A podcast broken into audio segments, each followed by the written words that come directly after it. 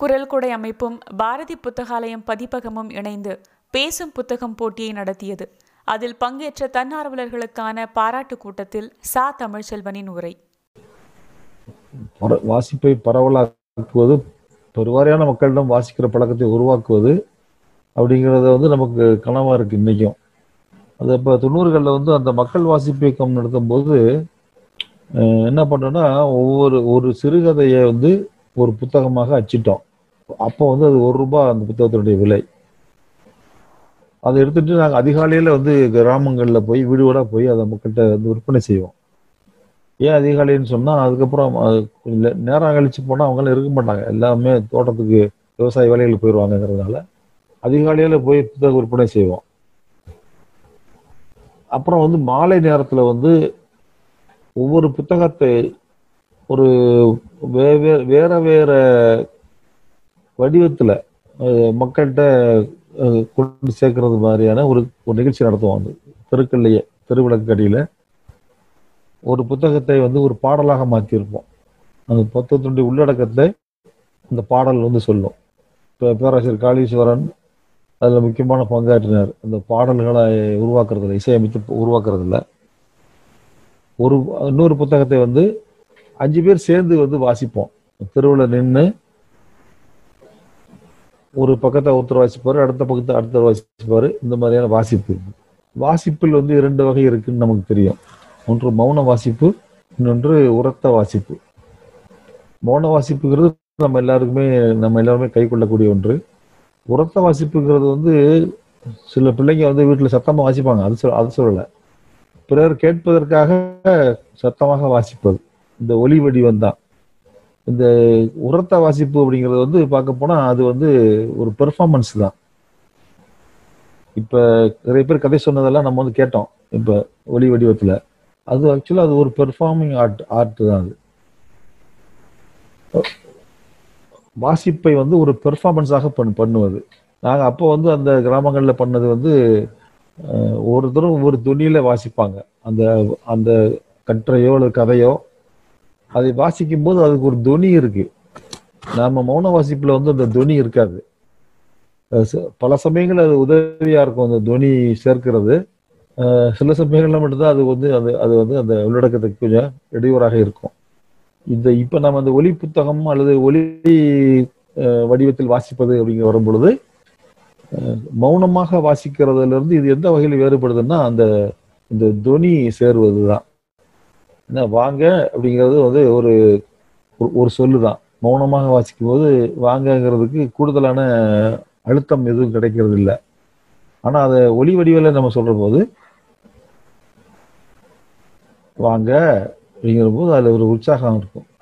வாங்க அப்படின்னா சலிப்போட கூப்பிடுற மாதிரி இருக்கும். வாங்க வாங்க வாங்க அப்படின்னா அது ரொம்ப அதீதமான உற்சாகமாக இருக்கும் இருக்கும்.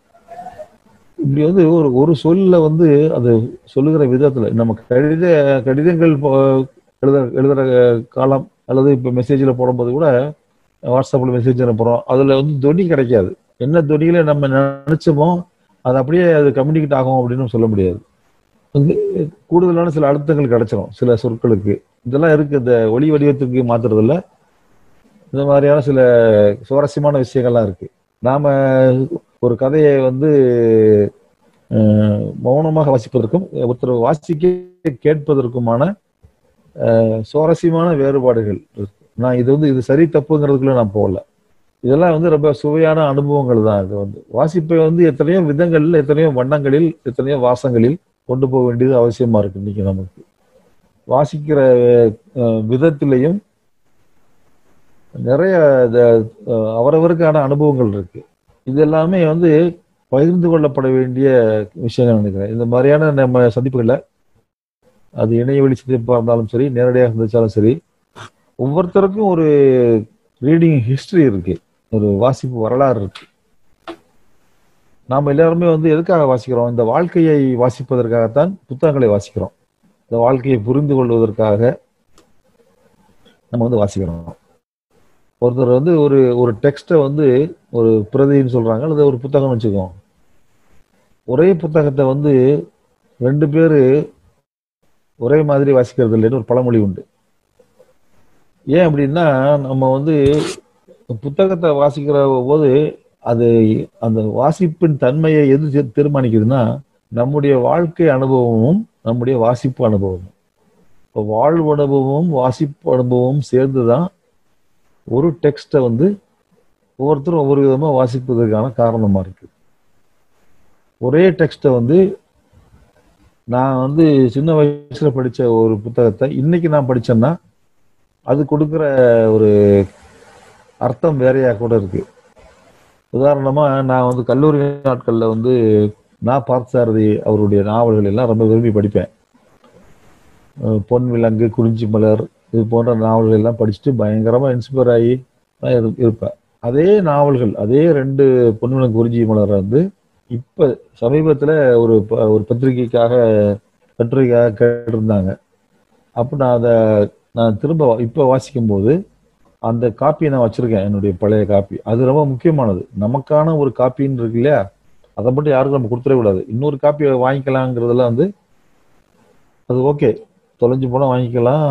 கூட ஒரு காப்பி வச்சுக்கிறது தப்பு இல்லை. ஆனால் வந்து நம்முடைய முதல் வாசிப்பில் நம்ம பயன்படுத்தின புத்தகம் அந்த காப்பியை வந்து ரொம்ப ரொம்ப ப்ரிசியஸ்ன்னு நான் நினைக்கிறேன். அது உதாரணம் அது என்ன காரணம்னா அதுக்கு ஒரு ஒரு காரணம் வந்து இது. நான் அன்னைக்கு இரு நான் நைன்டீன் செவன்டி ஃபோரில் செவன்ட்டியில் வாசித்தேன் பொன் விளக்கு. அதே காப்பி வந்து இப்போ என்கிட்ட இருக்கு இப்போ. கிட்டத்தட்ட எத்தனை வருஷம் ஆச்சு? ஐம்பது வருஷம் ஆச்சு. ஃபிஃப்டி இயர்ஸ் கழிச்சு நான் அந்த காப்பியை வந்து திரும்ப வாசிக்கிறேன். அதில் எங்கெல்லாம் அண்டர்லைன் பண்ணியிருக்கணும் அதையெல்லாம் பார்த்து இப்போ அந்த ஒரே சிரிப்பு சிரிப்பாக வருது. இதையெல்லாம் பயங்கரமான வரி நினைச்சு நம்ம அண்டர்லைன் பண்ணி வச்சிருக்கோமே என்ன டைப்பான ஆளாக நம்ம இருந்திருக்கோம் அப்போ?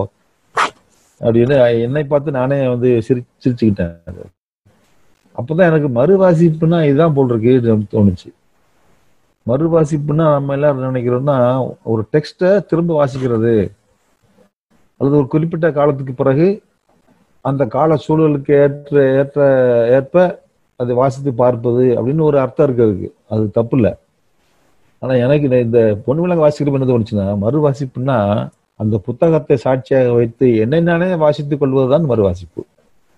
ஐம்பது வருஷத்துக்கு முன்னாடி எனக்கு சிறந்த வரிகளாக தெரிந்த ஒன்று இப்போ வந்து நகைச்சுவைக்குரிய ஒன்றாக மாறி இருக்குன்னா அப்போ நான் வளர்ந்துருக்கேன்னு நினச்சிக்கலாம். அல்லது அன்னைக்கு இருந்த ஒரு ரொமான்டிசம் வந்து என்னை விட்டு போயிடுச்சு அப்படின்னு வச்சுக்கலாம். எப்படியும் பாசிட்டிவா நெகட்டிவா வந்து நம்ம நம்மை நாமே வாசிக்க முடிகிறது. இப்படி வந்து சுவாரஸ்யமான பல விஷயங்கள் இருக்கு வாசிப்பு சம்பந்தமா. இதை வந்து நம்ம வந்து இந்த வாசிப்பு குறித்த சந்திச்ச சந்திப்புகள்ல எல்லாருமே பகிர்ந்துக்கணும். இன்னைக்கு அடுத்து நீங்க பேச போற நண்பர்கள் எல்லாருமே வந்து வாசிப்பு அனுபவத்தை சொல்லுங்க அது ரொம்ப நல்லா இருக்கும். அதுதான் வந்து வாசிப்பு தூண்டும். இப்ப சமீபத்துல வந்து சகசராமம் வந்து ஒரு கட்டுரை எனக்கு அனுப்பியிருந்தாரு.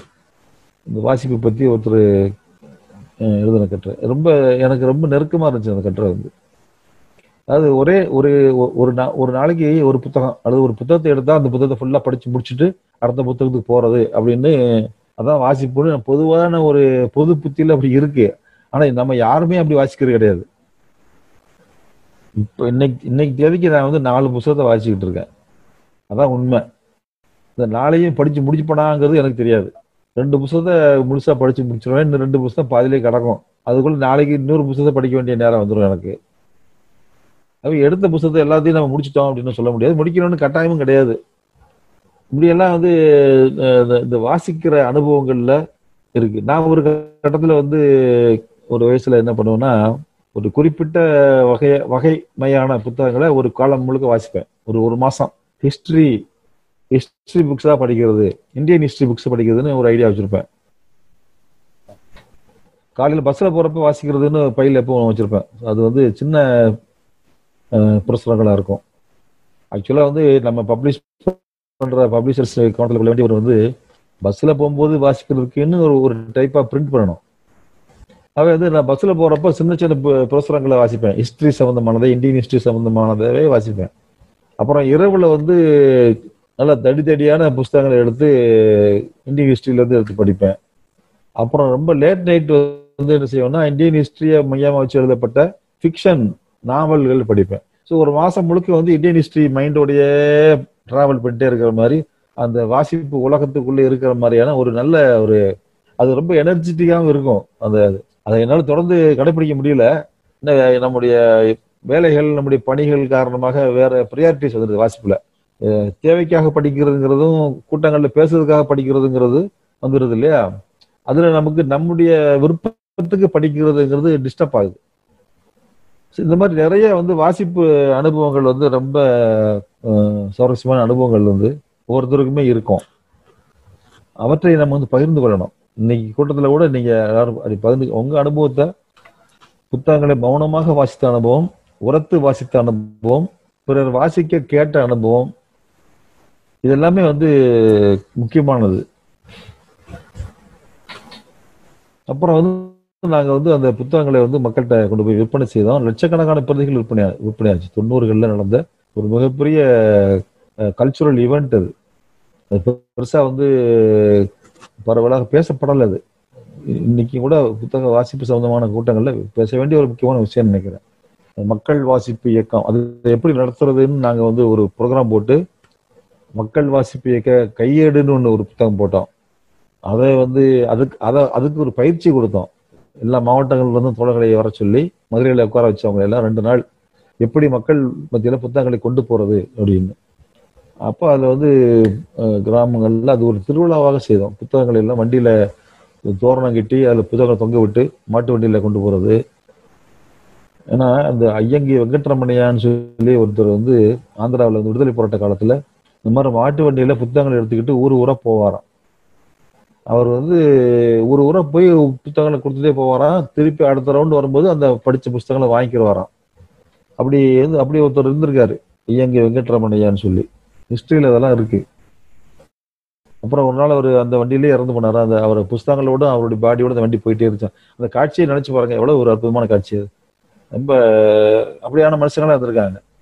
ஸோ அப்படி நாங்கள் வந்து அந்த அதெல்லாம் அதிலெல்லாம் அதெல்லாம் படிச்சு இன்ஸ்பயர் ஆகி வந்து இப்படி புத்தகங்களை மக்கள்கிட்ட கொண்டு போகணும் மக்கள் வந்து புத்தகங்களை வாங்குவதற்கும் வாசிப்பதற்கும் தயாராக இருக்காங்க.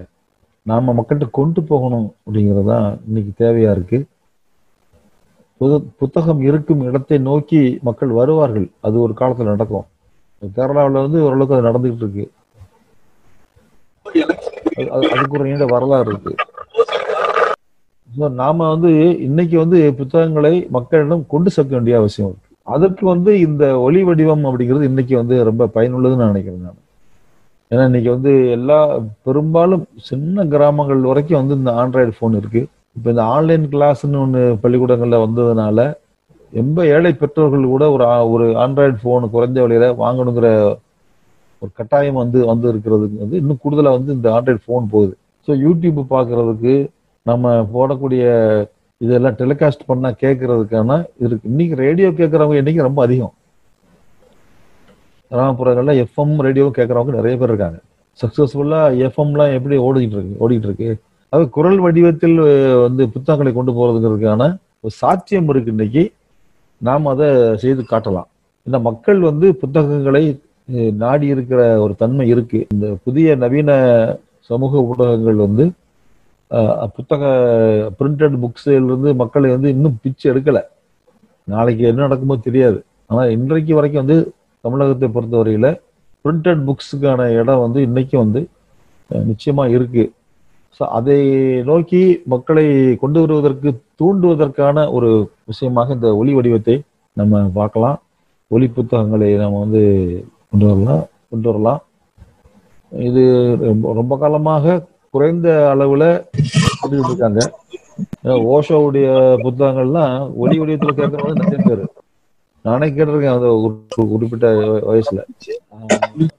ஒளி வடிவத்துல நம்ம புத்தகங்களை கொண்டு- போகிறதுங்கிறது போறதுங்கிறது வந்து ரொம்ப முக்கியமானது வந்து சைலன்ஸும் துனியும் அப்படியே நம்ம மனசோடு பேசுற மாதிரியான ஒரு துனியில் அந்த புத்தகத்தினுடைய உள்ளடக்கத்துக்கு பொருத்தமான ஒரு குரலினுடைய எமோஷன்ஸ் இதெல்லாம் இதெல்லாம் சேர்ந்து அந்த ஒலி புத்தகங்கள் வந்து தயாரிக்கப்படணும். நிறைய அதுக்கான முன்மாதிரிகள் இருக்கு. ஓஷோ புக்ஸ் வந்து அந்த மாதிரி நான் நான் கேட்ட வரைக்கும் என்னோட அனுபவத்தை சொல்றேன். இந்த மாதிரி நிறைய பேர் பேச பேசி பேசியிருக்காங்க. ஸோ அவற்றையெல்லாம் நம்ம வந்து கணக்கில் கொண்டு இந்த ஒளி வடிவ வடிவம் அப்படிங்கிற இதை நம்ம முன்னெடுக்கணும். இந்த அனுபவங்களையும் நான் வந்து கேட்க காத்திருக்கிறேன். இயல் குரல் கொடை மூலம் பங்களிக்க விரும்புவோர் Iyal podcast at Gmail dot com என்கிற மின்னஞ்சல் முகவரியில் எங்களை தொடர்பு கொள்ளலாம். இணைந்து இயங்குவோம். நுட்பம் தமிழ் மொழியில் தழைக்கச் செய்வோம்.